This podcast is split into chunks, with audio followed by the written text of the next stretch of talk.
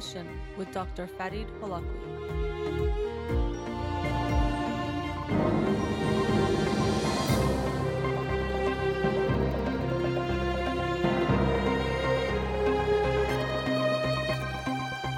Good afternoon and welcome to In Session. I'm your host, Dr. Farid Holakouee, and I'll be with you for the next two hours here on Radio Hamrah. Studio number to call in 310 4410555. I'm a licensed clinical psychologist, so you can call in with any questions related to clinical psychology, including any emotional or psychological issues, parenting issues, and relationship issues as well. You can also follow me on Twitter or Instagram or like my page on Facebook to get updates on the show or suggest topics or books for the program. And the shows are uploaded at the end of each week to my SoundCloud page and podcasts on iTunes. Again, our studio number 310 441 0555.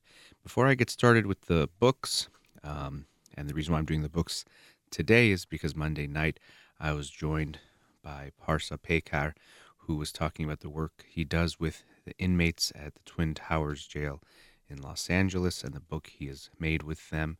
Um, a big thank you again to him for joining me Monday night and sharing that experience, and also for allowing me to join him this past Saturday. And I was with him for a few hours there at the jail, and we got to meet with some of the inmates. And I told him and I told the inmates I met with that I will be back. So I'm looking forward to joining him again soon uh, to do that. But I was very inspired by the work he does, inspired just by his love of people, as he talked about Monday night, and that he wanted to just give love to these people that he didn't know yet, but now he's built these relationships with them over the past year and a half that he has been going. But a really lovely story and a wonderful man. So I was happy to have him on the show Monday night. Also, wanted to say a big thank you to everyone who donated toys for our Mattel Children's Hospital toy drive.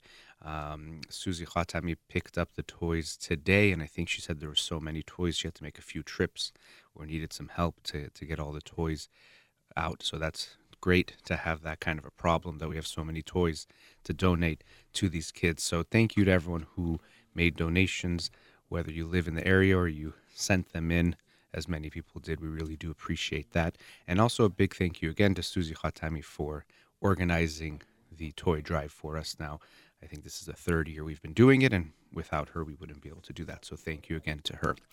All right, before I get to the book of the week for this week, or the one that I uh, will talk about today. This week's book of the week that I'll talk about next week, which will be next Wednesday, because Monday night will be Christmas Eve, so we won't be doing a show, but on Wednesday's show, it's The Secret World of Sleep by Penelope A. Lewis. The Secret World of Sleep, the surprising science of the mind at rest. So, looking forward to reading this and sharing it with you next Wednesday. But the book of the week that I'll talk about tonight or today is a book about love by Jonah Lehrer. And a book about love. The title was a good title. I, remember, I think I told my brother Powerhome, we were at the bookstore, I was like, this is a good title, uh, which, again, I judge a lot of books by their covers and their titles. Um, and this one was overall a good read. I did mention this last week that after I picked this book, I found out uh, that the author, Jonah Lehrer, had got into some hot water for some journalistic integrity issues where he had fabricated some quotes and maybe plagiarized some other things. And he was um, really, I guess, in a lot of trouble for that. And so in this book, he actually talks a bit about his process. And sometimes I felt too much that he was almost trying to apologize and show that he's a good guy. So at times I felt like you felt that theme throughout the book. Uh, and in the beginning of the book, he has an author's note where he says that because of what he's gone through recently, he's made sure that in this book, he's done a lot of things to do fact checking and uh, talking to the sources in different ways and all that. But anyway, um, the book itself, obviously, as the title implies, is about love. And it starts off talking about attachment, which is very important. And uh, the research done by John Bowlby and Mary Ainsworth, and um, how important attachment is, feeling securely attached to our initial caregivers from a young age, and the implications this have has for our overall mental health, even physical health, but also in our romantic relationships. We see that what happens in the first years of life has a big impact in how we are in our relationships later in life. And if we can build a secure attachment with our primary caregivers, usually primary caregiver is the mother, but doesn't have to be. This can have really positive implications going forward. And so, one thing about secure attachment that's interesting to me is oftentimes people will think, and people will still think this way, and throughout the research on parenting, this comes up this idea that, well, if you give a kid too much love, if you hug them too much and love them too much, they're going to get spoiled or they're going to get clingy. And this is one of the paradoxes of attachment is that when you give a child a secure base, when they feel that your love is always there, that you will always be there, then they actually feel more free to explore and go out. But when they don't know if you're going to be there or not, that can actually create more clinginess, what might be like an anxious attachment style, where they will always feel like because they don't know if you're coming or going or when you're going to leave or if you're going to be there for them physically or emotionally, they're, they're more likely to be clingy. So when you give a child attunement, meaning that you pay attention to how they're feeling and show that you know how they're feeling and respond in that way, and if you're sensitive to how they're feeling and you also respond to their physical needs when they're especially an infant, this makes the child feel safe and secure which means they're safe and secure to explore the world, but also safe and secure to create relationships. Because if we don't feel that we can rely on people, if we don't feel that we can securely uh, attach to someone and have that feeling with someone, it's scary for people to create relationships. And the research shows that you're more likely to either not be in a relationship or for your marriage not to work out because you're not going to be securely attached to your new partner. So it's very important that kids get this feeling, a sensitive response from parents from a very young age. And we shouldn't think that if we love our kids too much, they're going to get spoiled or going to take advantage of that or become clingy. It's actually, in a way, quite the opposite. When a child gets enough love, they feel safe. They won't feel clingy. They'll be ready to explore and they'll be ready to create more loving relationships in their lives. Also, related to parenting, uh, he cited some research that I thought was interesting. The idea many parents have of should I send my kids to daycare or not, and what's the cost to them. And he talks about a study that was done by the National Institute of Child Health and Human Development that began in 1991 and tracked more than a thousand American children. And they found that there weren't any reliable differences for children based on how much time they spent with non parental caregivers, which is interesting. But what they found was important is that the parents um, created a secure attachment, which was most likely to be created from the sensitivity of the parents and how well they responded to the child's state of mind. So it seems that if you don't have the time, um, or if you need to use childcare and you're worried about that, it's not the end of the world. The child can be okay, but it's very important for you to make sure the time you do have is quality time if you have less quantity and to make sure you show them a lot of love and sensitivity and that can still allow them to create a healthy attachment um, he also talked a bit about online dating which i thought was interesting and some of the things i've talked about before this idea that a lot of these websites will tell you that they have the secret formula that if you you know fill out this questionnaire they're going to find your perfect love matches and then we'll select them using our formulas and our algorithms and our whatever else it might be. But the research is showing that this is not the case, that there really isn't a secret formula that if we ask you a few questions and ask someone else a few questions, we can find out if you're going to be a good match. And that's why I always say, to me, it's not even online dating, it's online meeting. You get exposed to more people, you can see more people that you could potentially be a mate with but then you have to do the dating in real life as you would if you met someone in some other way. So it's online meeting, and then you have to do the dating in real life. Um, but it was interesting that he shared some research on that, and that we don't really know uh, what's the most important things, or I should say, some of the ideas we have that you have to have the same interests. There can be some benefits there, but it doesn't have to be the case. What's even more important, he talked about, was how you deal with emotions. If two people are the same in this way, that can be very important. If you both like to talk things out and to think about your feelings in a certain way, that's helpful. But if one of you likes to talk about their feelings and the other one can't tolerate talking about feelings, you're going to be in some trouble. So that can be more important than to make sure you both like hiking or you both like sports or you both like something else. That can be less meaningful. And a lot of times when we look at the online dating, it's looking at what are your interests. And if you both like hiking, then you're a perfect match for each other. But really, that's not necessarily the case. There's also a, a short chapter on love lost, looking at heartbreak. And it was interesting, he, he mentioned that in nearly every language, um, they use broken heart as a representation of a failed love affair.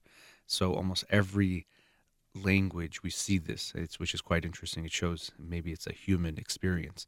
And you feel that when you go through a breakup or some kind of loss it almost does feel like your heart is hurting. And um, he even uh, mentions a study that's found that almost 40% of people who were rejected by a lover experienced the symptoms of clinical depression or they met the criteria 40% and if you've been in that situation of being rejected or just being in a breakup you know that it really is very painful and you can feel depressed for some time and some people do even fall into a longer uh, major depressive disorder whole um, you know they'll experience it for even weeks or months. But that many people experience this after a breakup and even 1 to 2% of people will experience something called takotsubo cardiomyopathy, um, which is where the cardiac muscles weaken and degenerate. So for 1 to 2% of people, really it's almost like their heart is breaking. So, it, which is kind of remarkable, but it, it makes sense And the analogies we use or the metaphors we use talking about heartache and heartbreak. But we know that love is is risky. I've talked about this a lot of times, and he mentioned it too. That even though we know we can get hurt so bad, it's kind of amazing that we keep going back, searching for love again, or trying to create love and have it again, because it means that much to us. But it doesn't mean it's without risk and without pain. Um, but also, the pain can help us grow, and he talks about that post-traumatic growth, which people in traumatic situations sometimes will grow from what they've been through, but even from a breakup we can grow from it, from that pain. A lot of times, pain can actually lead to growth. In the end of the book, he uh, talked about some interesting things that I found important because to me they're they're important to keep in mind. One was the idea of grit, which there's been research done uh, or a book written by Angela Duckworth with the same name. Grit, which is kind of this um, ability or characteristic of persevering or fighting through things, of not giving up. And that they found that this is a big predictor of success in lots of areas of life, especially academically, or is found in, I think it was uh, Army cadets at West Point. But even in love, which is an area we don't sometimes think of this, of grit, someone who's willing to persevere, someone who's willing to fight for their relationship and fight for their love. And I thought that was so important because oftentimes people think, uh, as Erich Fromm talks about in The Art of Loving, that one of the problems of love is to find the right object to love. And once we find the right person to love, the rest is easy. But this is not true. Love is difficult. Uh, falling in love is not that hard, but staying in love and staying in that feeling and, and keeping a strong relationship is not easy. And it does take work. You have to persevere. And that's exactly what they find is that those couples and those individuals who are willing to persist in the name of love, to, that know it's going to be hard work, that know that even when it gets difficult, that doesn't mean this is the wrong relationship. That means they have to work hard to keep that feeling, to keep working on things. Those are the couples that survive. And so I thought that was a really a good point and a good way even to end the book or to bring up that idea at the end of the book that it's so important to realize if you think love is going to be easy because you found your quote unquote soulmate, it's not. Uh, and this idea we have of Romeo and Juliet and falling in love, and if you find the right person, it's going to be amazing. He talks about that and how this concept of love is really not accurate. That to think you're just going to fall in love with someone and feel that way forever, or limerence, that feeling you can have at the beginning when you're falling in love, we all think because of the movies and things like Romeo and Juliet that that's what we're supposed to be searching for. But really, that's not what love is. Love is much more, it's a much slower burning flame than just some hot, passionate flame at the beginning. You want to create a companionate love. Companionate love means you're going to last longer in that loving feeling, not just feel passionate love in that moment. Uh, and so I thought that was important. And also, he cited research that John Gottman and others had done that couples at the beginning they found that couples who had more verbal conflict were doing worse. But then they found that actually after a few years, those couples that were having more of these conflicts or having more of these conversations we're doing better. And this is why I'm always encouraging people to have those uncomfortable conversations, to not think, well, it's good to hold things in and pick your battles. No, you have to tell your partner what's upsetting you, what's hurting you in the relationship about what they're doing. And as I say, it's not because you want to hurt them. It's because you love them and you love your love so much that you want to have those conversations because you know that's going to be necessary in order to keep your relationship going, to keep it strong. We have to have those conversations. So, love is not something we get lucky in. Yes, you can feel lucky to found your partner, but once you have that person, we have to work really hard to keep that love alive, to keep it strong, to keep working on the relationship. Couples who stay in love many years, many decades after they have met, it's not just because they are lucky, as some people like to think, oh, they're just so lucky they found someone that they still love so many years later. No, it's because they're working on their relationship. It's because they're committed and understand that it takes hard work to keep that love alive. Uh, so, those are some of the thoughts I had on this book, A Book About Love by Jonah Lehrer. And the book of the week this week, which I'll talk about on next Wednesday's show, is The Secret World of Sleep by Penelope A. Lewis. All right, we've reached our first commercial break. Studio number 310 441 0555. We'll be right back.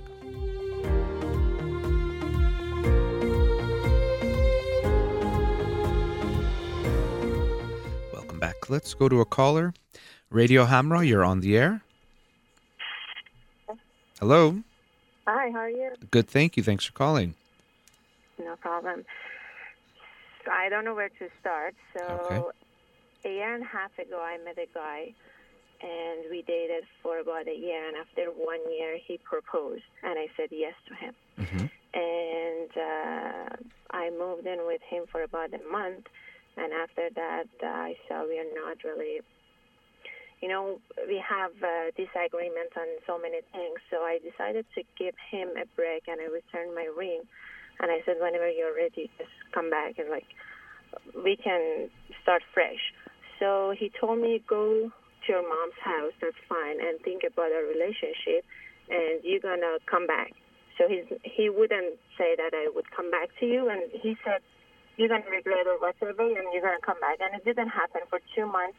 We I didn't go to his house. Like the we're kind of friends. I know friendship after relationship doesn't really make sense, but we stayed friends. We were in touch, but we didn't have any kind of relationship. So after two months, I said, okay, this is not going to happen, and I dated another guy. But let me ask you, I'm, I'm confused. You're the one that left when you're saying it's not going to happen. Why? First of all, why did you leave? because uh, he wasn't trying for our relationship. He thought he, we are still in friendship stage. Even though he proposed me, he couldn't see himself as a husband or a responsible person. I thought by giving the ring to me, he would change his mentality. He would move from, you know, like single life zone to kind of married or more responsibility zone. Like he would say, I, I he changed his word. He said, I don't, I'm not ready for it. I'm not ready for like having kids. I think he got uh, cold feet. Cold so feet. Okay. Sure what happened. Uh, how? By the way, how old? How old are you, and how old is he? I'm 30. He's 45. You're 30. He's 45, Yeah. and he's not ready to be a husband or father at 45. He, he wanted to be, but he didn't take it serious. So he thought it would be. I said, when are we planning to get married? We need to prepare everything. We need to plan everything. And he said, uh, why would we have a wedding? It's just like you wake up in the morning and you see yourself, my wife. Imagine that happened already. So his mentality was different than my mentality.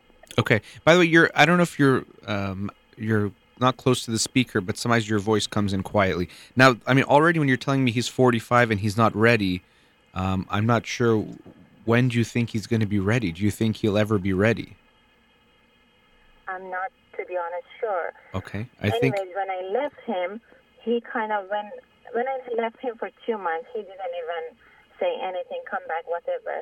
But when he found out that I'm dating another one, another guy, Mm-hmm. he kept, you know, begging me and saying I've changed. I'm a different person. I He's not a different Because- person. He just realized he might lose you. So he doesn't want to have you and he doesn't want to lose you, which means he just wants to have you somewhere in between. And if that's not what you want, then you- you're not going to be happy with him if he doesn't want that. So as soon as he thought he might actually lose you, even you leaving the house and giving him the ring back was not enough, then he, he still was okay until you started dating someone else. Like, oh, I might actually lose her, which is a problem. Now, we also have to try to figure out why you want him. He, he's 15 years older and also being very um, distant from you or not really giving you what you want, but you're saying you still are thinking of him. the problem is uh, I'm not sure why because I had lack of having father in my life. I like old, older guys. I don't know why I really love to be around him. I enjoy talking to him. I enjoy everything about him. But when it comes to life and thinking about my future and my children and everything, he's not the right fit. But I cannot stop thinking about him. And he told me that he's been, you know, that two months or three months, whatever, that he had of like the break that we had, he realized how much he missed me, how much he, you know, I he never paid paid attention to me. Um, I wasn't his uh, priority, so he said that thing like I'm ch- I'm different now. But I'm not sure if I should trust him. And I'm dating a new guy. New guy is 37 years old. He has PhD. I have master's. Um, our job is almost similar. Like we have same goals and everything, but the problem is I don't I don't see that person because I'm still in love with my ex, and I always want to find a way to go back to him. Yeah, well, and that's I don't a- want to give a chance to the new guy, even though this new guy is is decent guy. So I don't know what to do. I'm ruining my current relationship, and I don't. I kind of love my ex, but I don't lo- I don't like the idea of living with him. But I'm hoping that he's right and like he's he's different. Well, I don't I don't know if you really hope he's different because even if he was different, I think you would not be okay with it. You might not be um, okay to get as close as you think you do. Even the way he was, I think you liked him being the way he was, even if it made you unhappy because you were used to that. You said your dad was not in your life. So y- y- so a few things. One is I think you started dating this new guy too soon. Clearly, if you're saying you're still in love with your ex, we have to mm-hmm. get past the previous person to move on and we can't use a new person to move on. That doesn't work and it's not fair to us or this new person. You can't mm-hmm. change that now. But what you need to do is to figure out what happened in your past to not be keep living that past of trying to find a father rather than find a, a husband. Just the feeling, I guess, just just the way that he, the way that he talks to me, or the way that he kind of like supports me, protect me. Like he's, I I don't know how to describe this feeling, but the guy is more fun, like closer to my age. It's totally different. He's the right person for my life, but yes, I dated him too soon because it happened. Like I didn't want to date him. Someone referred me, and it, it was a good, you know. I kind of look at him and like his resume more because uh, obviously his education, his work, and everything re- looks looked really good. So I didn't want to miss this opportunity. But the the problem is like whenever I go out with him, like I kind of flashback memories, whatever, and he sees that to me like he's he's telling me that you didn't move on and this is ruining our relationship and he kind of got attached to me poor guy but i don't have the same feeling towards him Well, I mean, it's only been two months. So if it's already he's attached, you guys have moved probably too fast into this too fast yeah anyway, but especially because you weren't ready. He's right, although I I don't know why he wants to be in love with someone who's still in love with someone else. It's a really bad situation for him too. What tell me about your relationship with your father what happened with him? uh um they got divorced like about 10 years ago, but even though before that I never uh, felt him, he wasn't like I didn't have good rela- or close relationship with my father, and he was more like like and the third child. It's me and my sister, and he was like a third child in in our house, so he wasn't really there for us. Like I couldn't, I I don't know what father I, I can say. He was there, he was living with us, but he wasn't there. Okay. So you're saying he was like a third child, but so he wasn't angry or abusive or anything like that? No, nothing. He was kind of uh, irresponsible and doing some silly thing that would a, a father wouldn't do that, like not making a good decision. Like you couldn't, we couldn't really rely on him to make decision, or Mhm. he wasn't working. He wasn't taking the life seriously. And I'm thinking, I'm exactly doing the same thing to myself, marrying with a guy, my ex, the same thing because my ex. Uh, wasn't really, you know, trying for his future or having a family or something. I think I'm just putting my foot in my mom's shoes. I don't want to Yeah. be there, but the feeling wise, I, I, I don't know why I'm too attached to my ex, and I enjoyed like when I talk to him, I, I get like butterflies, like I'm like a teenager. Yeah. Well, that's the problem is maybe it makes you feel like a teenager like when you were a kid, which was not a good uh, thing because that's how your dad made you feel. And this is why I was just actually talking about it in the previous segment talking about the book. Um, sometimes we think love is supposed to be this exciting thing and we're head over heels and you know Romeo and Juliet or whatever other story we hear about and we think that's love. But a lot of times especially for a lot of people who have a wounded childhood as most of us do it's actually the person that makes us feel that way is the worst person for us. So the reason why he feels so good to you your ex is because he reminds you of your dad but that's not a good thing he reminds you of the bad things about your dad you're saying he was irresponsible and not giving you love and not really giving you attention. But because those things feel familiar to you, it feels like home to you, it feels like what you want or what you're supposed to have. But it's coming from your wounds of the past, not from something healthy in the present that is good right now. And so you're living out your childhood in an unhealthy way with this man and you I think you know it's not going to end well. Yes, you're saying it feels so good and uh, I'm I'm very uh, a big proponent of people thinking about their feelings and noticing them, but it doesn't mean our feelings make the decision because sometimes our feeling us feelings will tell us the wrong thing. You being attracted to this man, it seems like you know he's probably hasn't changed and he's just saying this because he doesn't want to lose you and then if you come back soon enough you'll have the same situation you had before. So you, what you have to do is to go back and heal this childhood wound of wanting to have your dad, but realizing you're not going to have him now. You're going to have a partner. But until you get over what happened in your childhood, you won't get past that. Have you gone to therapy to, to work on what happened in your childhood? No, never. Okay. I would highly recommend that. Because if you don't do that, you're going to keep trying to relive what happened in your childhood, which is to be with an older man, and not just an older man, an older man who maybe makes you feel taken care of in some ways, but really not, because he's not going to give you the emotional support, the attention you need. And even you say taken care of, but you're saying he's not really focused on his career or his future. Mm-hmm. So I don't know how he's going to take care of you if he's not taking care of himself, even. But financially, I don't need to like support because I have a good job and I have my own income. But but that makes sense because in future I'm gonna have like we're gonna have children and he needs to support them for sure. He needs to be part of that. Well, and he doesn't. We don't. We don't think he even wants to have kids, from what you're saying. Yeah, but he said whatever you want now. Yeah, but no. See, that's the thing. You don't want someone who will have kids because you want kids. You want someone who also wants to have kids because having children is a huge life-changing event, or it better be. Now, some people think, okay, you want to have kids, have kids. They're your kids, and I'm not going to be that involved with taking care of them. But that's not going to make you happy, and that's not good for your kids or the family you're trying to create.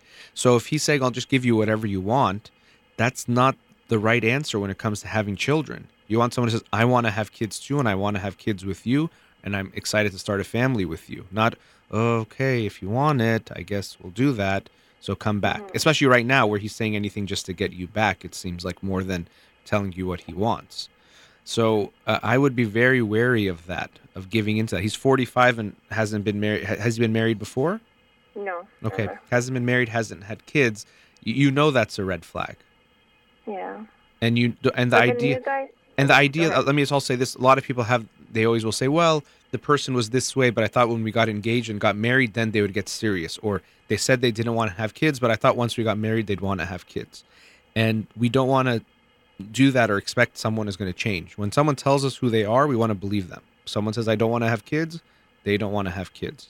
And if we try to go into a whole relationship hoping we'll change them that's a problem. And even to begin with you and him it seems like you know he's not the right person but this butterflies you're talking about this is an old feeling. This is coming back from your childhood. It's not because he's so right for you or because he's such a wonderful man or you guys are so in love. It's because he's actually the wrong person for you that's true. Fair enough. And the way that I'm ruining my current relationship, like what do you suggest? Should I should we go on a break and like yeah that's that's on? yeah it's tough you know it's really hard because um yeah i think definitely you shouldn't have started it but yeah we can't go and change that now Mhm. but i think it, you might need to end this and you can tell him he doesn't have to wait for you but that you have to heal what's going on for you now my concern is this though that if you end it with this current guy you're going to go back to the last guy because especially it seems like you don't like to be alone and so no, I wanted to get the disclosure from you. I, I wasn't sure exactly what's right or wrong. Like I, I was talking to him and he said, uh, "Call you." He he suggested that Mhm. because first of all, our relationship at the beginning, when we had problems, we didn't have anyone in between us. But now I'm dating, he's dating, but we want to go back, like get back together. But Wait, who told you to call me? The 37 year old or the my 45? ex-boyfriend, my ex-boyfriend, The 45-year-old. 45 one. Okay. Yeah. Because he wants me back because he said I cannot find anyone like you. No one is, you know, all those things. But we initially when we met, we never had anyone in between us. But now he's dating, I'm dating, and we have to break up with our current one. And Wait, so your ex, the ex is dating also? Yes, I, I kind of because he was crying and begging me, and I told him you need to move on and you need to find someone and stop this. But first of all, as soon as I heard he's dating someone, I got jealous, which I don't know why because it was my decision to. Well, it doesn't. No, him. well, that, here's the thing. Actually, let me stop you there because a lot of times people say, well, if I miss the person, that means it must have been the right relationship. Not necessarily. If you're with someone and then you break up with them, even if it's your choice, you don't like to hear about them dating someone else because you still will have feelings for them for a while. And especially in this case, you're saying you're you even think you're still in love with him. So we expect that you're not going to like to hear he's dating someone. Now we don't want that to be the reason why you go and date him, just like the reason why he seems to be so much wanting to change for you or saying he's changing is because he heard you're dating someone else. This is not the right reason to be together. This is not the right reason to to start a relationship and already your guys' relationship sounded really bad and not the right relationship for lots of reasons. So, you know, I want to talk to you a little bit more. Hang on the line. Let's talk after the break, okay? Okay, sure. All right. You're listening to In Session with Dr. Farid Holakouee. We will be right back. Welcome back. Before the break, we were with the caller. Let's go back to her now. Uh, caller, are you still there? Yep. Okay. What did you figure out while we were gone? Uh, so I just wanted to, you know, make sure that getting back to my ex is the wrong Yes. decision. So I needed someone to tell me that. Okay. Did you? I you but you already? message. Did you already? Oh, it's funny because he told you to call. But did you already think that yourself? No, I just called him now in between, and I said, "Did you?" Because he was listening. Okay. And I said uh, it was. We weren't sure if getting back together. Like even though I love him, or he kind of tell me that he loves me, but we went. We didn't want to ruin our future. Obviously, Mhm. we wanted to make sure that we are not making the wrong decision again. So obviously, based on your recommendation and saying that the red flag or whatever, yes, I I agree, and he's uh, he's he's okay with that. So Okay. getting back together is not a good idea. Okay, good. Yeah, I think I mean to me it seems like there's too many red flags. And there's a red flag of course him and you know we could talk about him, but obviously I'm talking to you. We need you to think about yourself and how you have to work on what's cr- getting you into the situation you're currently in. And to create a different relationship, you're going to have to do some work because you're going to keep feeling attracted more likely to the wrong types of people. It's kind of mm-hmm. funny because sometimes the person that we're not so so attracted to there has to be attraction both physical and more than that. But sometimes that's a better person for us than the one that makes us feel all these crazy feelings that we think is love. And that might be mm-hmm. the situation you're in. Now i don't know if the the relationship you're in is going to be too damaged to start and if this person is going to be okay going forward the way things are. And that's something you have to think about for yourself. Can you really start a good relationship this way? I'm worried that it started in such a bad way your current relationship of and it's only been two months but it just seems like it started in the wrong place and the wrong timing that i'm not sure you're going to be able to have a healthy relationship with him He's aware of all those things. He's aware that because I told him I still have feelings for my ex, but he said, like I, I told him, can we break up or can we go on a break or something? I need some time to recover. I need some time to, you know, go back and think about what I've done wrong and all those things. And he said, okay, go back and think about all, all those relationships. Whenever you realize that your previous relationship was a mistake and you are not going back to that relationship 100%. So I'm there for you. Like, I don't know why, but he kind of loved me in two months. I don't know if it's too scary. But well, it's funny how you say that. I don't know why he loves me, but but I do get a little. I mean, I I get what you're saying because not because someone shouldn't love you, but that if someone says, "I don't care if you have feelings for someone else, I still want to date you," that to me is very concerning. he didn't know that he Okay. just got this after maybe one and a half months dating. So I kind of because sometimes I, I have mood swing. Uh, sometimes I'm so happy. Sometimes I'm so sad because, like, let's say we are going out to a restaurant that I used to go with my ex. I'm so happy, but when I go to that restaurant, obviously it's like flashback. All the memories come. So it changes my mood. I'm so down. I'm so sad. So he he gets that, and he he kind of told me you are still living in your past and you have luggage with you. When are you gonna leave that? I told him I don't know. I still have like I cannot lie to him because he he obviously is not stupid. I said I still have feeling for my um, ex, Mhm. but that relationship was a mistake. Obviously, in that situa- situation, I decided to break up my engagement. Obviously, we were boyfriend girlfriend. We were engaged, so it was a big deal for me returning my ring. But I made a decision based on whatever what whatever happened during our relationship. So if I'm missing something, if I'm missing him, whatever, maybe because I forgot what he did to me or made me unhappy, but dating you is it was too early, and he's kind of angry on that. Mhm. And I I kind of don't want to say no to him because we have so many things in common. Even our education, our work, you know, we're working for the same company. We didn't meet in that company, but somehow it's just coincidence.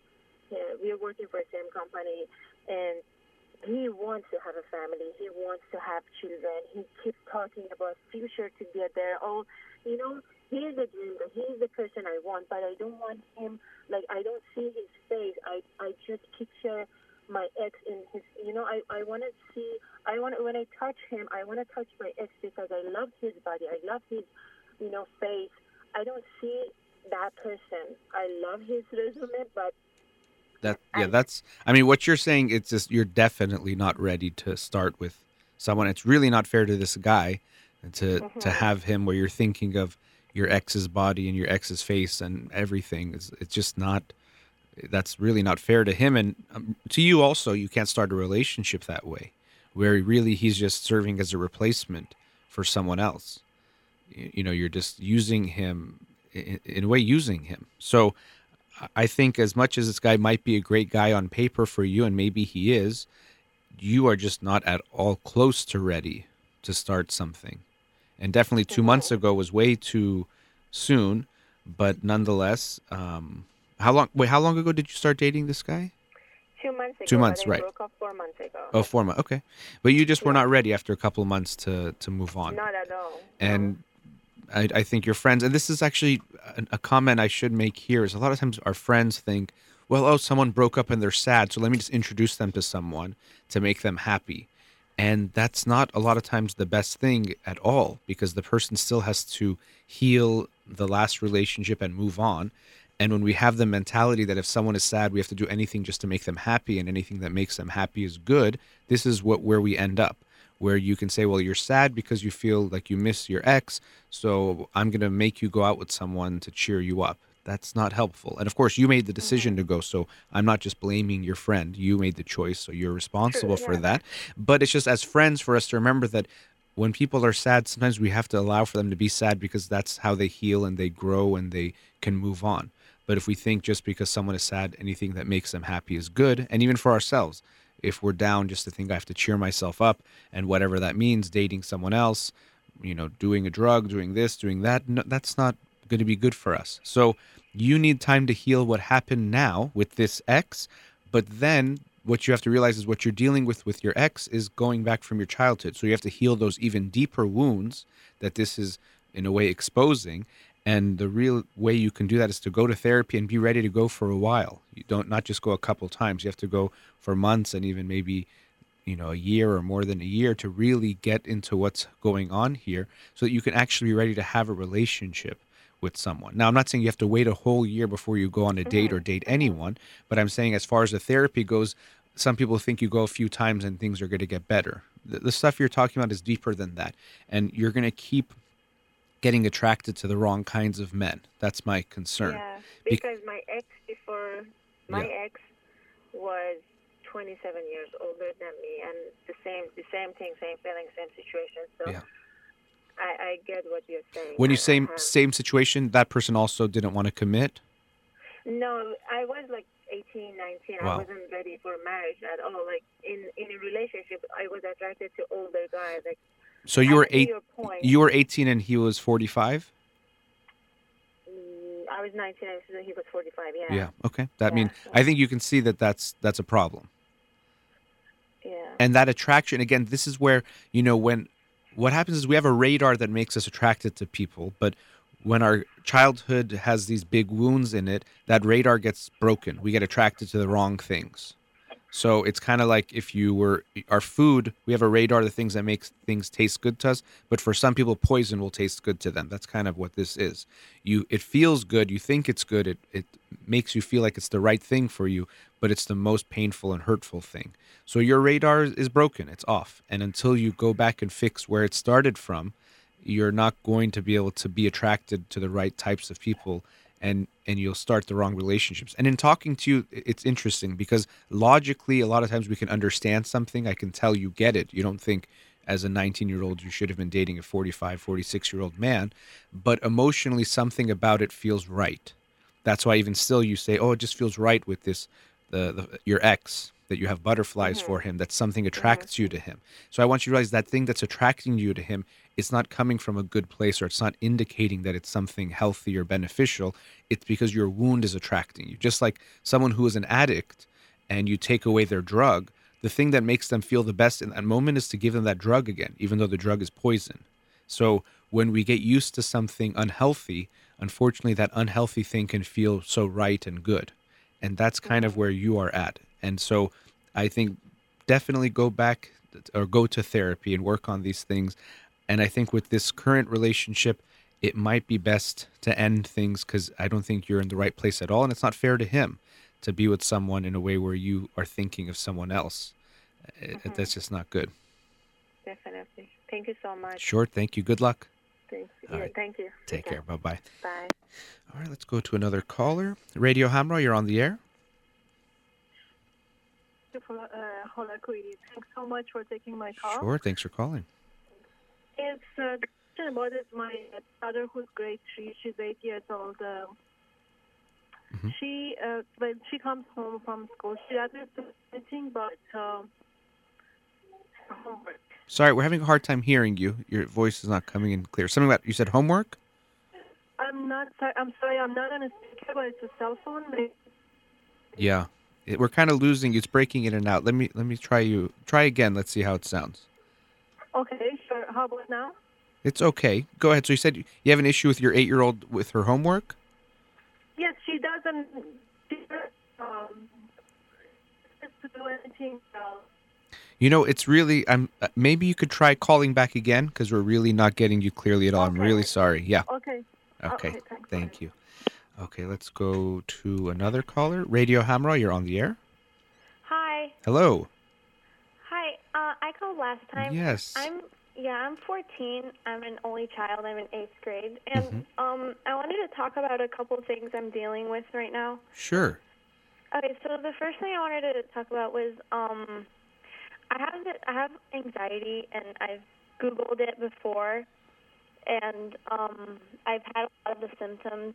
Like I can't focus in class. I'm like insecure and things like that. Okay. So, and you you said insecure. You feel like that's related to anxiety? Yeah, I well, I don't really know, but I mean, per, every time I try to like um avoid social situations, and Ah. even right now when I was calling, I was like really nervous. Hmm. Um, I don't know why, but and then I Google it, and it says that's a sign of anxiety. Yeah, it could be a sign of, um, you know, there's lots of types of anxiety, of a social anxiety. Uh, of course, calling in at whatever age, and especially at 14, a lot of people will probably feel nervous doing that. So, that itself, I wouldn't say means you have to have social anxiety if you're feeling nervous now.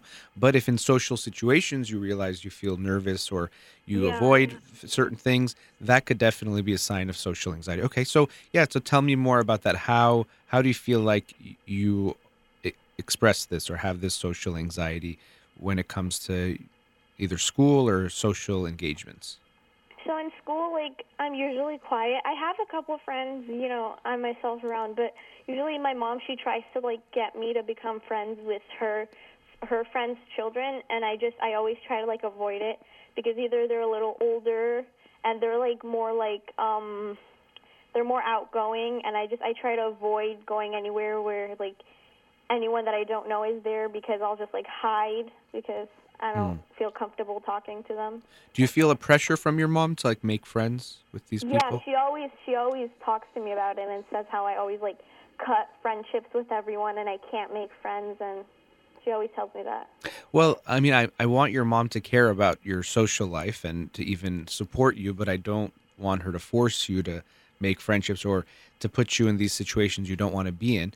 And when I talk to parents, I do tell them that you want to try to find a balance that if you like you know for example if you're not making an effort to make friends i don't want your mom to never put you in a situation you don't want to be in but we don't want to push you too hard where it makes you more uncomfortable or feel even worse so it's finding that balance where she can support you and encourage you but not make you feel super uncomfortable where it's going to make it even harder. So, look, we started our conversation late in a segment. We're going to go to a commercial now, but after the break, we'll talk some more about this insecurity or social anxiety that you're feeling and some things you might be able to do about it, okay? Okay. All right. All right, you're listening to In Session with Dr. Farid Holakouee. We'll be right back.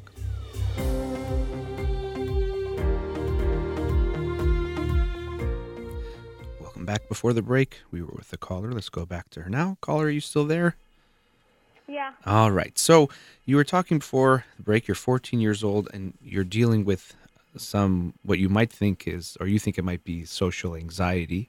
Yeah. Um, and so, tell me, are there things you feel insecure about? Yeah.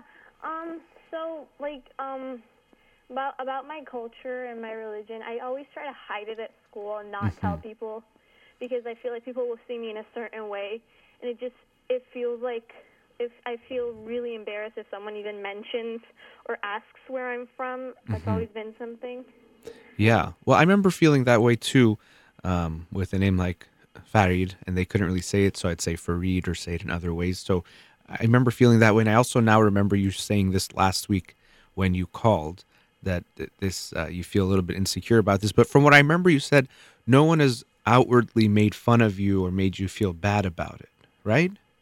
Well, I mean, like, um, sometimes in schools, you know, kids make little comments about it, Hmm. but it's I'm I know it's not a big deal for them, but to me, it just in the moment it feels like the worst thing. Yeah. So what? So some they have made some comments before, but nothing Yeah. like you would call like bullying or anything extreme. No, no, Okay. But it still makes you feel uncomfortable. yeah, very. Okay. Have you been able to make some friends at your school? Yeah. Okay.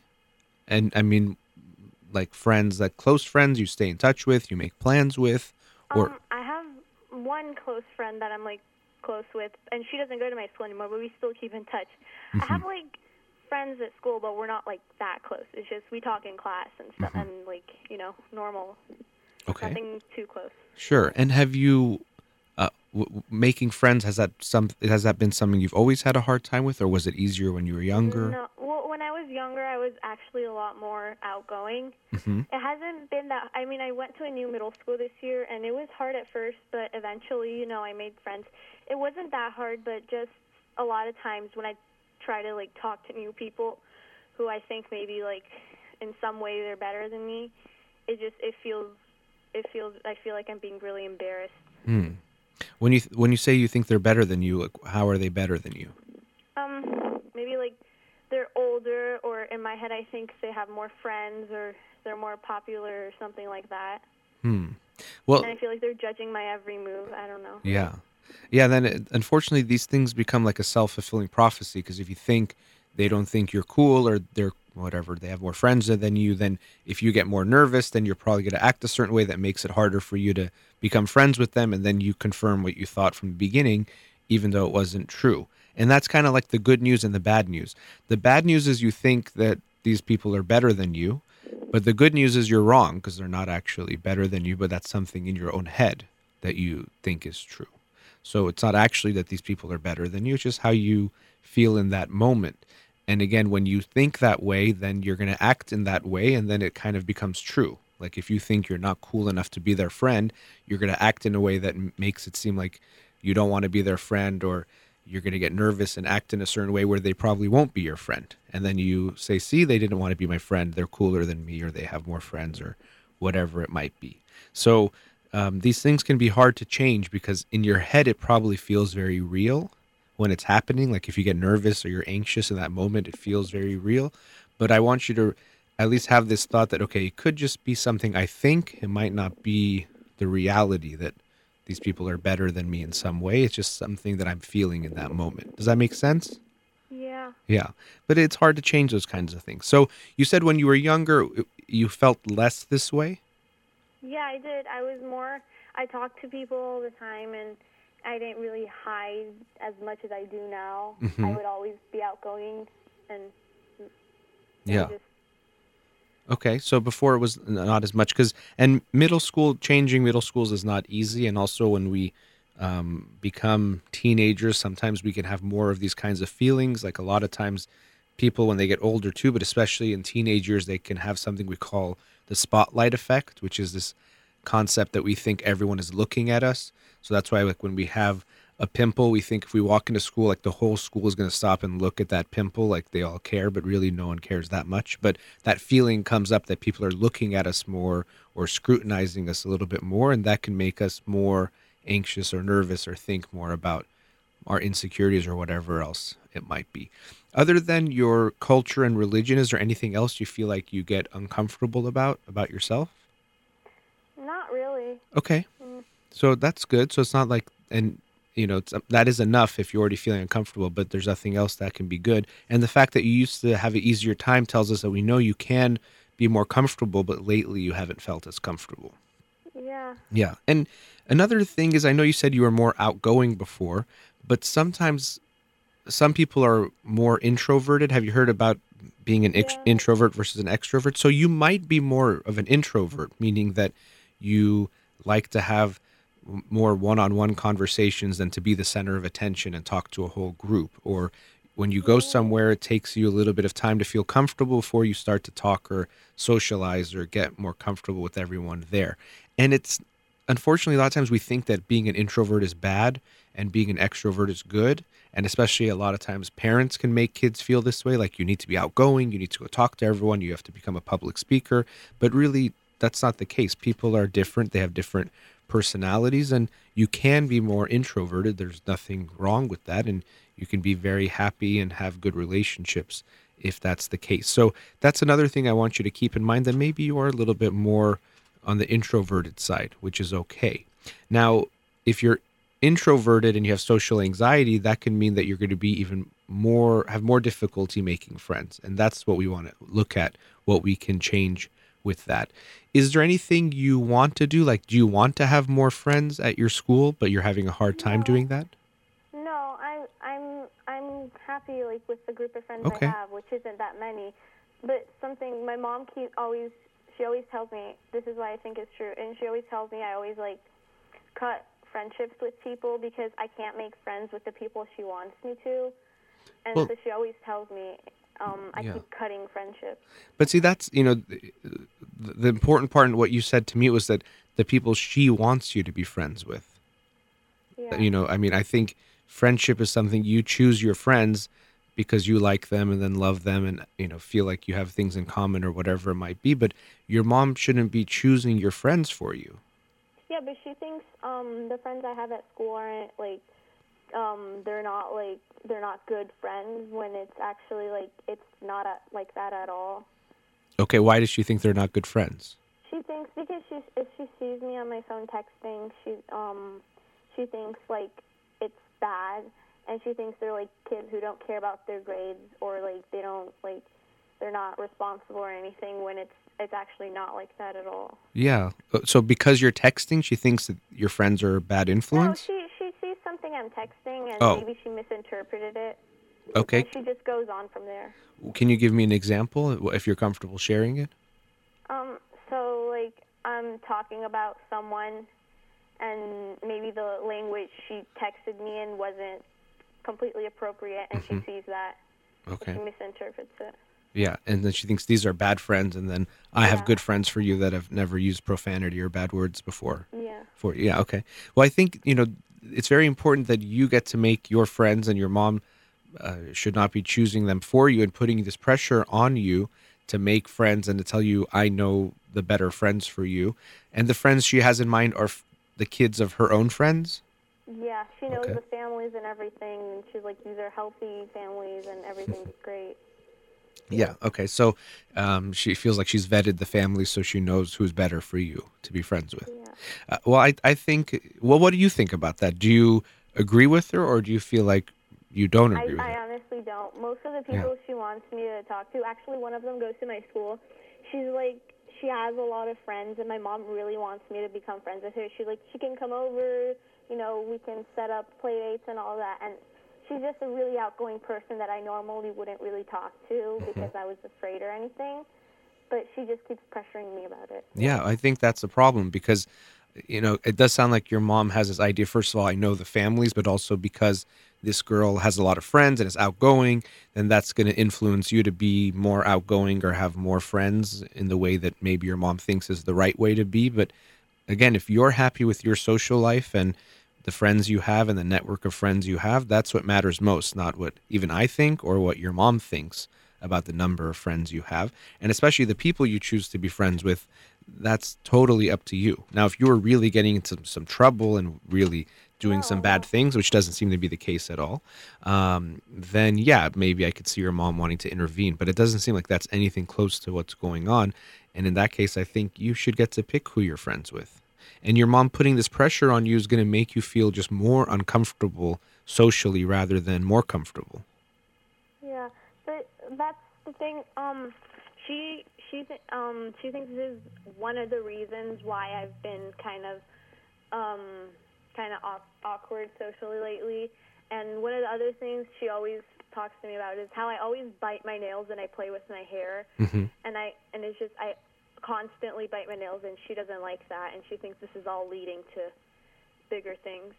Well, how do you how do you feel about you biting your nails? I know, I know it's bad. Okay. It's just, it's a, it's a. I feel like it's a bad habit, and it might be a sign of something, but I'm not sure. Well, it's it's usually a sign of anxiety. Almost always is going to be the case. But even the way when I asked you, you defended yourself. I get the feeling you're you get a lot of flack from your mom about this, or she makes you feel bad about it. So I don't think biting your nails is good, or I want you to bite your nails. But if I hear or if I see you biting your nails, that tells me, oh, you're anxious, and so let's look at the anxiety. You know, let's see what's going on, and if there's something we can do to help you or figure out what's happening, but not just make you feel bad about the biting your nails part, because that's kind of like a symptom of something that's underneath, which is how you're feeling, you know? Yeah, and something she wanted me to mention. Um, my dad has anxiety, and my uncle has something called schizophrenia. I think. Schizophrenia, okay. Yeah, and Yeah. she thinks that might be an effect of why I have anxiety. It could be definitely anxiety, like all psychological issues, has a genetic component to it. So if your dad has that, and then if your uncle has schizophrenia, that could mean that you have other things in your genes that can make you more predisposed. It's not like if you have it in your genes, you have to have something, but you could be more predisposed to certain things. So it's something, you know, to think about um, that these issues could affect you, or it could be in your genetic background and could affect you. But again, I don't want to look at you as someone who has a like you're a problem. And the way you talk about how your mom talks about certain things is it makes you. I feel like it's in a judging kind of a way rather than Yeah. understanding you. So yeah, you might have anxiety, and that's difficult to deal with, and h- makes things hard for you. And I would want to see what we can do to help you.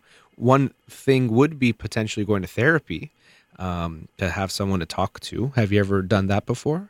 No, but my mom was considering. Um, she wanted me to ask. Um, is it is it fine to do therapy over the phone? Because the therapists around us, we don't really know anyone mm-hmm. well, and if they're good or not. So I usually, you know, it's it's it can sound ironic because I'm talking to you on the phone right now, but what we're doing, although it's similar to therapy and has some of the same themes, it's not exactly the same thing as therapy. I always prefer face to face. Now, if you really have no choice, I think it can be good for people who don't have access to care or access to someone who, let's say, speaks their language.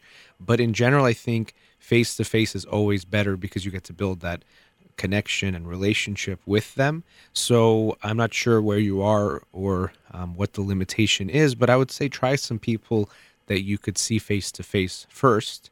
And then if you really find no one, then you can go for the other options like over the phone or Skype or whatever it might be. But try to find someone face to face first. That would be my recommendation. Yeah, there are people. If um, there are here, there probably is. But um, she thinks none of them, and I kind of agree. None of them really understand our like Iranian lifestyle, which is different from the American lifestyle.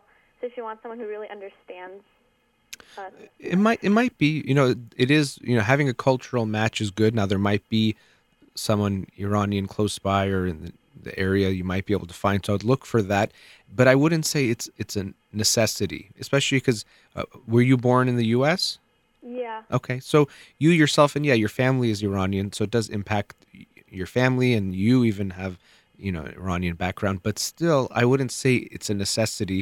And i would say because of that you should definitely find someone over the phone that you can talk to um, rather than having a face-to-face therapist which to me allows you to build a much stronger relationship and that's what's really going to help you. So i would say that would be my suggestion and um, you know i think your mom more than li- is your mom listening? No. Okay, but if she does get to listen later on, because I will upload the show, because I feel like there's lots of things that are coming up where maybe she's getting too involved with your life and getting making the decisions for you and being overbearing and trying to control things or make you feel bad about certain things or saying you should be more this way or friends with this person or even implying you should be like this person because she's more outgoing. I don't know if she actually makes you feel that way, but in some of what you were saying, it almost sounds that way that she wants you to be a certain way. And I don't want you to feel bad about being who you are.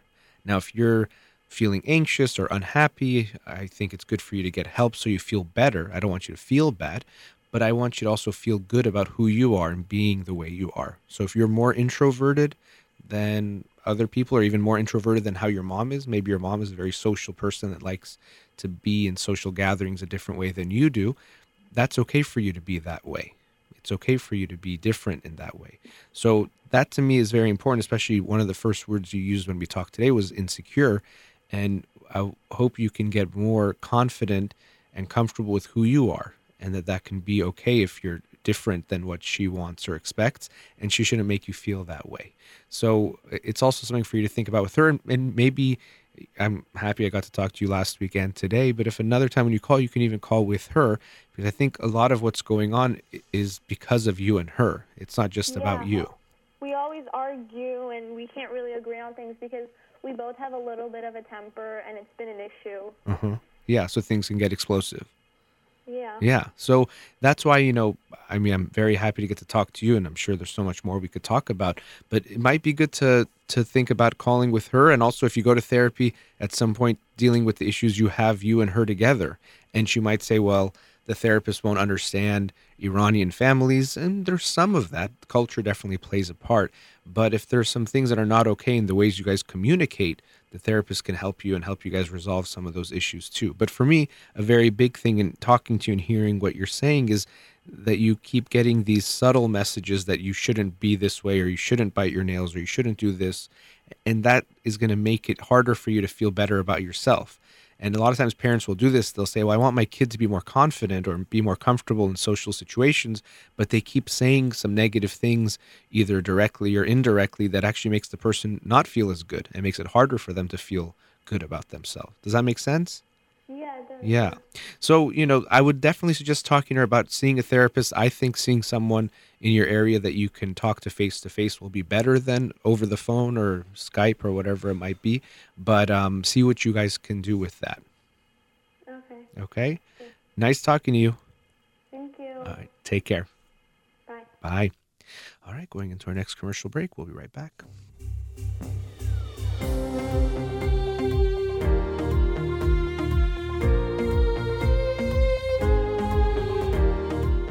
Back. Let's go to another caller. Radio Hamrah, you're on the air. Oh, hello, Radio. Sorry. hello. Dr. I'm sorry. It's about my daughter who's eight years old, um, and um, she's a grade three. She uh, rathers to do anything when she comes home uh, than uh, her homework. So we had you on before. uh, I'm glad you were able to call back. Okay, so yes, you have your eight-year-old daughter, and she'd prefer doing anything but homework. Yes. It sounds like she understands things. I, I'd probably rather do anything but homework too, but sometimes we have to do it. So the fact that she likes doing other things, we can understand. Um, but obviously, we want to try to f- help her to do her work. Okay, so uh, is she actually not finish her homework, or has this become a struggle between you and her to get her work done? It's uh, the thing is she actually doesn't have um, an actual work homework that she has to do every day. It's only that her um, teacher she said uh, uh, it's a it's an application that she has on her uh, tablet that she, she is is better to, for her to do um, an uh, a math and um, an English uh, an English part of that application every, every night. It's not like she has to do it every, every night, but it's uh, recommended by her teacher. So it's more And for then I- practice, like kind of like a supplemental. Kind So of okay, all right. Yes, it's kind of practice, and beside that, she has to do. Uh, but uh, she uh, she she has to do her um, spelling test hmm and 20 mi- minutes of reading for me. So Okay. this is uh, this is all it is, and because uh, she heard her teacher that she said um, it's it's good for them to do this thing. Uh, the, the application she meant. Mhm. She every, every, she she says um, mm, it's it's not necessary. She did, she didn't tell me. She did not tell me to do it um, uh, every day. So I'm not gonna I'm not gonna do it. That's her reaction to it, and then um, she rather to go on her tablet and play or watches um, YouTube or um, Netflix, and I. Um, I said, okay, so you don't want to do the math and English part, then um, okay, then you're gonna have to do your reading, but because that's necessary, and you're gonna have to do your um, um, spelling. Mhm. But she said, no, I'm, uh, first I'm gonna play. So it's been like a like mo- mo- a month or two that she says, uh, um, okay, I'm gonna do my tablet first because she has a set time an hour and a half that she can use her tablet every day when she comes home from school. Uh, so she she she rather to do that. I said, okay, you you can do that, and then uh, when you finish, you're gonna have to do this. Uh, if that's your plan, she says yes. But then after tablet, she doesn't do it. She doesn't do it. She goes um, plays with her brother or plays with her toys, and then um, even uh, I tried for one week. Every night, I told her two times that only two times. I mean, the, the reason that I'm emphasizing is I don't want you to think that I'm uh, one of those moms that uh, pushes her so much, um, and that's only because I listen to your to your um, uh, programs and your dad. Uh, she when she doesn't do she doesn't do it, I I say what uh, it's your choice, it's your spelling test. You wanna it's your mark. What if you don't wanna try? It's so it's okay. For for for a whole one week, she didn't do it, and every every day after, I told her, okay, so this you realize that this doesn't work because you're doing your tablet first, and then after that you're playing with your brother and you get busy with other things, and it's sleeping, eating, and sleeping time. So you didn't get to do your any any of your homework. So how do you want to plan your day again today? And then she says, okay, maybe I don't do the tablet today. I just do the play and then I do homework and then tablet. But still, that that plan of her doesn't work again, obviously, because uh, I know that, um, as you said in the beginning, there's something inside her that she really doesn't like to sit down and um, do her homework. Well, I didn't say there's something in her. I said all of us prefer to have fun than to do the harder thing. So uh, Exactly. yeah. So I mean, that's it's not something just in her.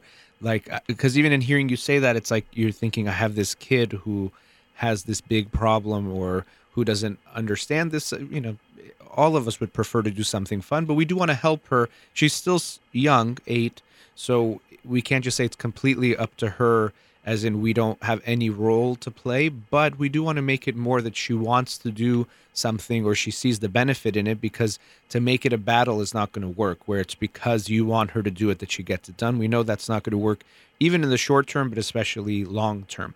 Uh, you said she has a brother. How old is he? He is 18 months, okay so there's and and a new baby. to- yes. hmm Just need to tell you something because of um, because I did not want to leave my my 18 my my one year when he was one year old. I didn't want to leave him at the daycare. I quit my job um, and I'm now working uh, at a gym and um, taking care of other people's kids, bringing my own kids uh, to the play area, and I'm taking care of all of them. So uh, maybe maybe half of the week when she's when she's coming from school, she's coming to this play area which is full of toys, and most of the time there are other kids as well, and they bring their own tablets, they bring their homework, and um, there are other babies and kids as well. Um, just want to tell you the, how the situation is. hmm so when you're there you're telling her to do her homework When when I'm there, I, that what I did um, that I'm that I was going to ask you if it's the right thing or not. I said, so you refuse to do your homework. There won't be any tablet time for you. Whenever you finish your homework, um, then you can have tablets. Well, here's the Uh, thing. she- In in hearing what you just said, yeah. But it, coming back, you know, because of what you're saying with your work, this, you know, first of all, there's a new baby. I mean, not so new, Yeah. year and a half, and you know, so, Yeah. but still, and then she comes to work and she sees you with all these other kids. So, I'm sure that's had an effect on her. Has she shown you anything like a jealousy with these other kids or like an anger towards you? She does. She, Yeah. Since the beginning, she always have had uh, anger towards me. So this is not something new with her. Okay. and sometimes it's more, sometimes it's less, but um, yeah, she always had it, and she always have have had this attitude of uh, mm, not liking uh, to do the right thing. Well, the right thing sounds very strong, but okay, like the, to do her work maybe, or you know, she's eight years old, so um, we don't have to work. she doesn't. She she when she was five, she refused to do her, you know, uh, brushing brush her teeth. But you oh, know, brush her okay, hair. but we have to be aware of just it's not because you have a kid who doesn't like doing certain things, and look at the pressure we might be putting on her. Because even in hearing you talking about it, or that you're so concerned about her homework, I'm not saying we shouldn't care, but at eight years old, I get the sense that you put a lot of pressure on her, or you make these things too intense, where it might make her avoid it more likely than want to do them. They're not as pleasurable as they are something that has to be done, or if you don't do it, it's bad, and we have to do the right thing, and we got to do these good things, or else something really bad happens. That pressure is going to make her less likely to want to do things. These things don't become enjoyable anymore, they become more of a chore or more something that's going to make her feel anxious. So, I want you to take a step back and rather than thinking my daughter is this angry child or my daughter is this lazy child or my daughter doesn't like doing the right things and think about what kind of environment am I creating for her that might make her feel these things? What have I done that makes things not seem as enjoyable and seem more as a chore and something you know with too much pressure on it? Why is my child angry at me? Not just I have an angry child. We have to try to understand how have we created what's going on and not just look at her. And so we have this stance of curiosity of trying to understand okay, if my child is angry at me, it's not just because I've been given an angry child. What have I done that m- makes her angry? Or what have I done or what's going on in the family or in the home that might make her angry at me or show this kind of anger? And when you tell me you're working with all these kids, of course, all mo- most kids are really going to dislike that. And they see you telling all these kids what to do or playing with them, and then you come tell her what to do. She's like, I don't want to hear what you have to say. Forget what you have to say. I'm going to do whatever I want. Um, so I I want you to think about what you're doing that's also contributing to this. Not just my daughter is this way, as if she just came out of the sky and is exactly what she is today. That's true. I know it's a lot of a lot has been gone has gone through Yeah. her life. Um, that um, a lot of them like trauma traumas happened in her life as well. Like But- what kind of traumas?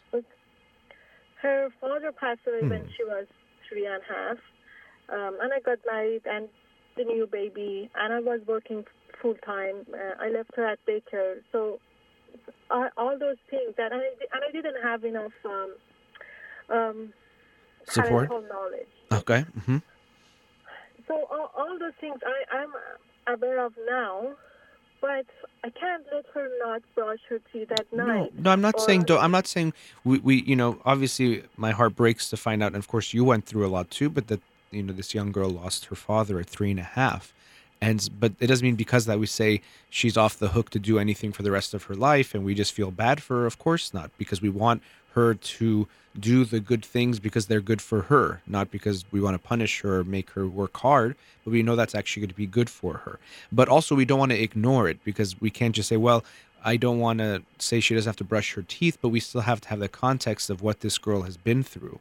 And so many, of course, the loss of her father, very traumatic, very traumatic. But then even you getting remarried, and that's a huge change. And then having another baby, that's a huge change. And then when you're working in this kind of environment with other kids, my guess is she doesn't feel like she has enough love and, and enough of your love. But of course, she doesn't have her father. So all she has is you, and you're spread pretty thin. So her being mad at but- you, yeah, her being mad at you, I understand it. Her being even sometimes when a child loses a parent, they don't understand. And even anger is a common experience in grief. Actually, it's part of the grieving process. They often can have anger even towards that parent because to her, her dad left her, even though uh, it was a death. But still, to a kid, it can feel like they were left by this parent. And so they can have abandonment issues and, and all sorts of different things. I think she has she has the abandonment issues. Yeah. I, I see it. I see it in her. But all I do is to help her, and um, I feel like I'm every time I'm crashing into a cement that she Mhm. doesn't let me to um, go through her. You know, she doesn't let me to help her with. Um, and if um, I'm not making a lot of money with this work, if it if you think I can explain my son as well, if you you, if you think that is not a good work for my um, daughter and son, I can because I'm not. It's just the grocery money that I'm making there. Okay. Um, I'm not saying necessarily you have to stop. I'm not saying it has to be the wrong uh, job or you should definitely stop. I just want you to be aware of that. And also something you just said of she doesn't let me get through to her. And I understand you. I'm, again, I you must have went through a lot too to lose your husband uh, when you have a young child, uh, and just losing your husband. Period is difficult, and everything that you've had to go through and dealing with your child and what she's going through. I get that that's difficult, and also I want you to recognize that when your child is suffering or your child is let's say having a hard time with her homework it doesn't mean you're a bad mom so even when i was saying let's look at the effect of what's going on and the reason why i'm saying that is one so you don't feel guilty but also so that you don't make her feel this pressure which a lot of times parents do of when you act out or when you don't do something good it makes me think i'm a bad mom or a bad dad and then we can get angry at the kid for making us feel that way well you're not being a bad mom or dad uh, when your kid is doing something wrong. And in this case, when your child has gone through so much, we can understand she's going to have some pain. And even what you're describing so far, this is nothing huge. You know, she's not doing her homework sometimes. Okay, that's that's okay. If that's our biggest issue, great. I hope that's the biggest issue we're dealing with is that she's not doing her homework or has a hard time, um, you know, doing not Uh, procrastinating, if you want to call it that, or not getting swept up in playing tablet or doing anything else. If that's the biggest problem you're dealing with, this is great. We should be really happy. So we're at a commercial break and I want to talk to you some more, but just hang online and we'll talk in a few minutes, okay? Okay, sure. All right. I hold on. Thank you. All right, you're listening to In Session with Dr. Farid Holakouee. We will be right back.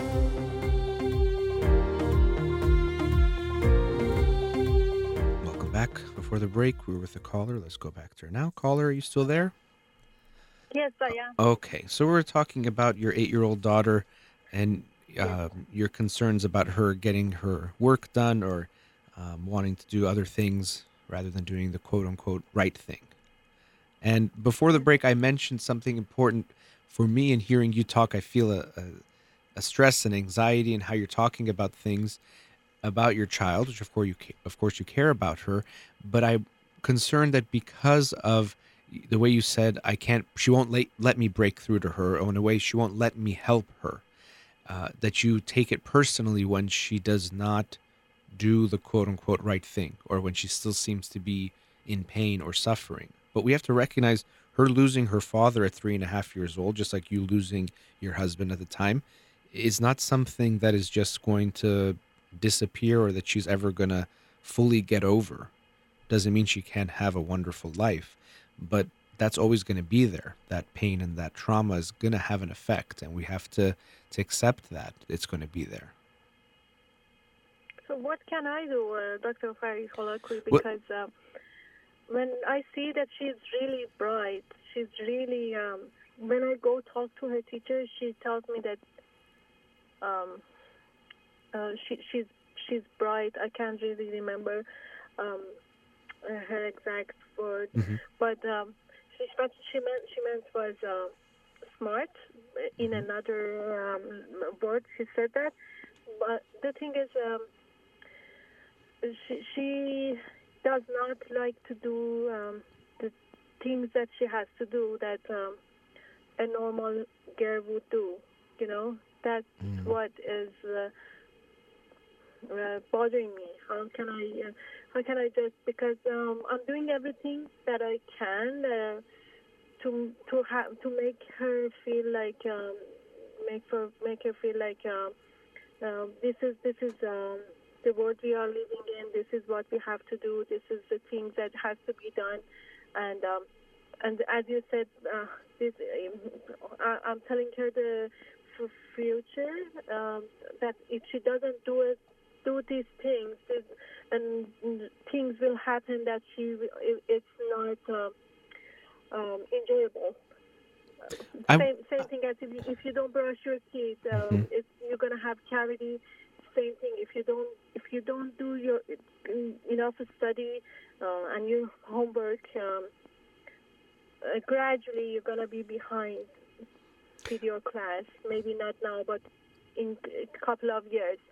And I don't want that for you because you are a bright girl. You you know what you need to be to do. I I talk to her on all these things, Mhm. and she she knows that, but still she doesn't do the things that um has to get done. So, It's, but you know, even her clothes, she Yeah. doesn't she doesn't put them in the in the right place.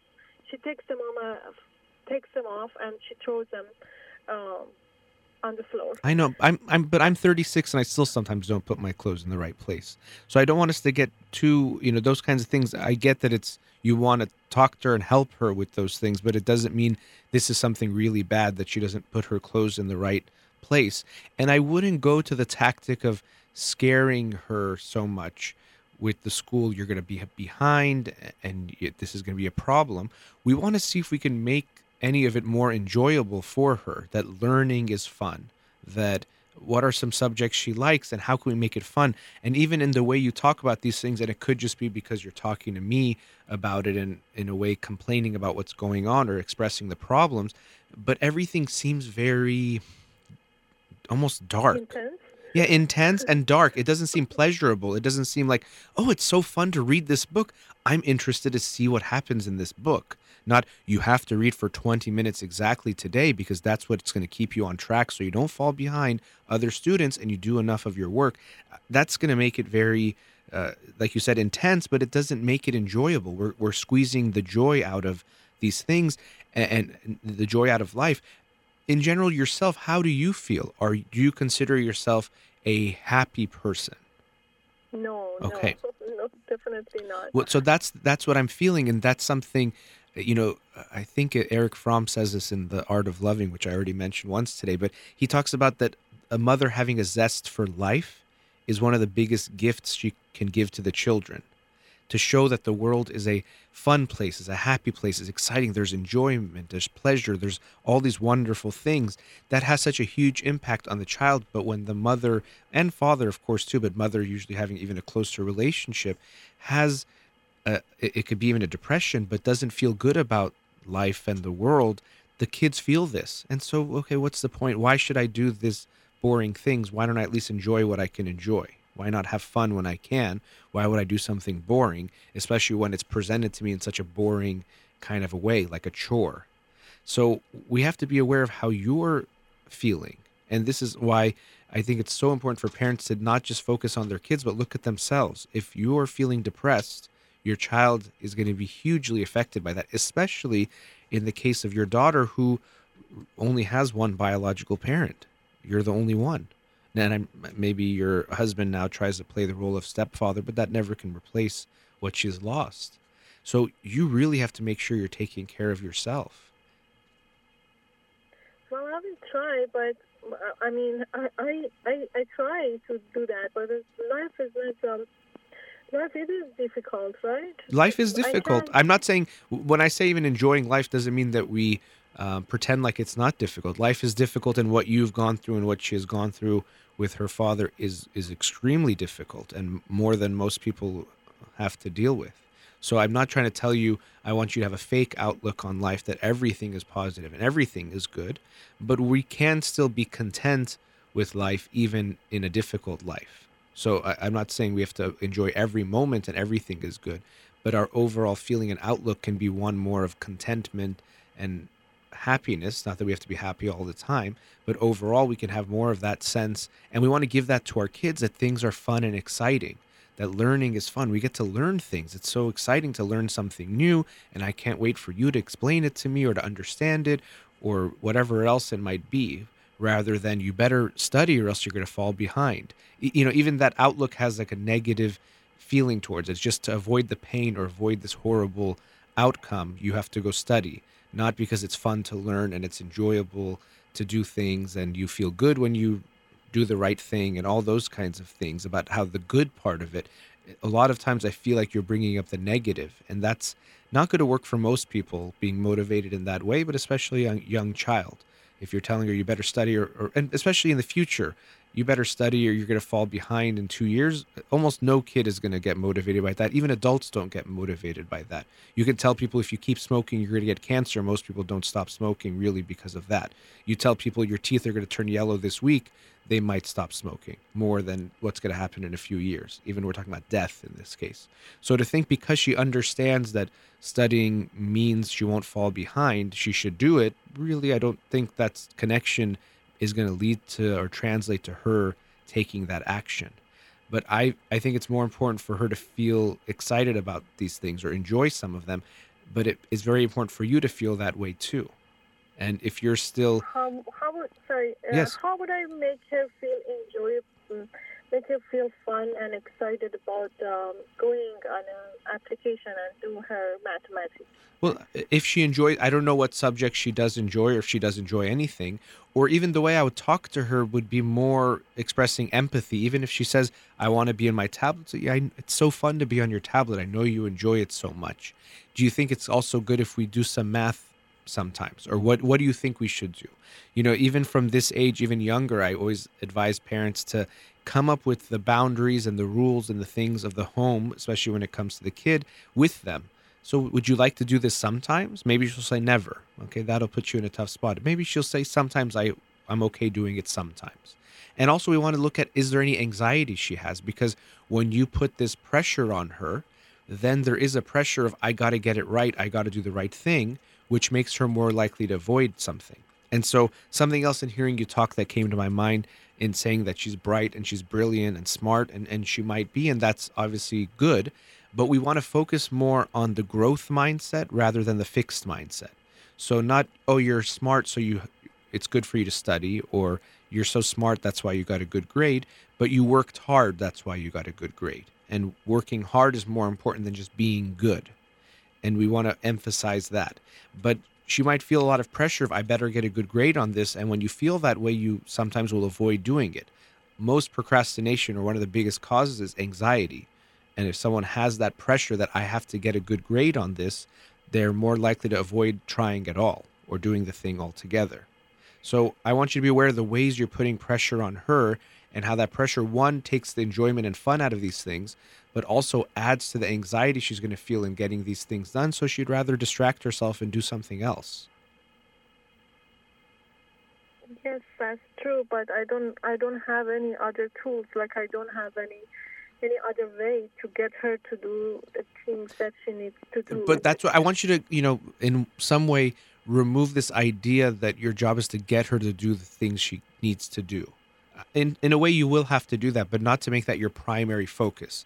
Because a lot of times parents they get caught up in these routines where the whole thing is if my kid finished their homework and put it in their folder i was a good mom or dad that day.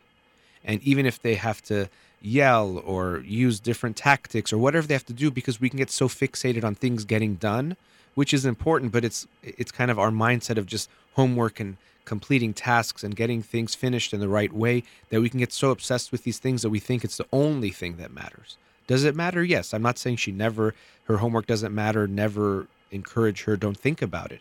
But we don't want to make that everything. What you are actually most responsible for when it comes to her is not if her homework gets done, but it's the relationship you have with her, how she feels about you and how she feels about herself. And, and even other things about life and other things. So I don't want you to get so fixated on getting her homework done, especially right now, third grade.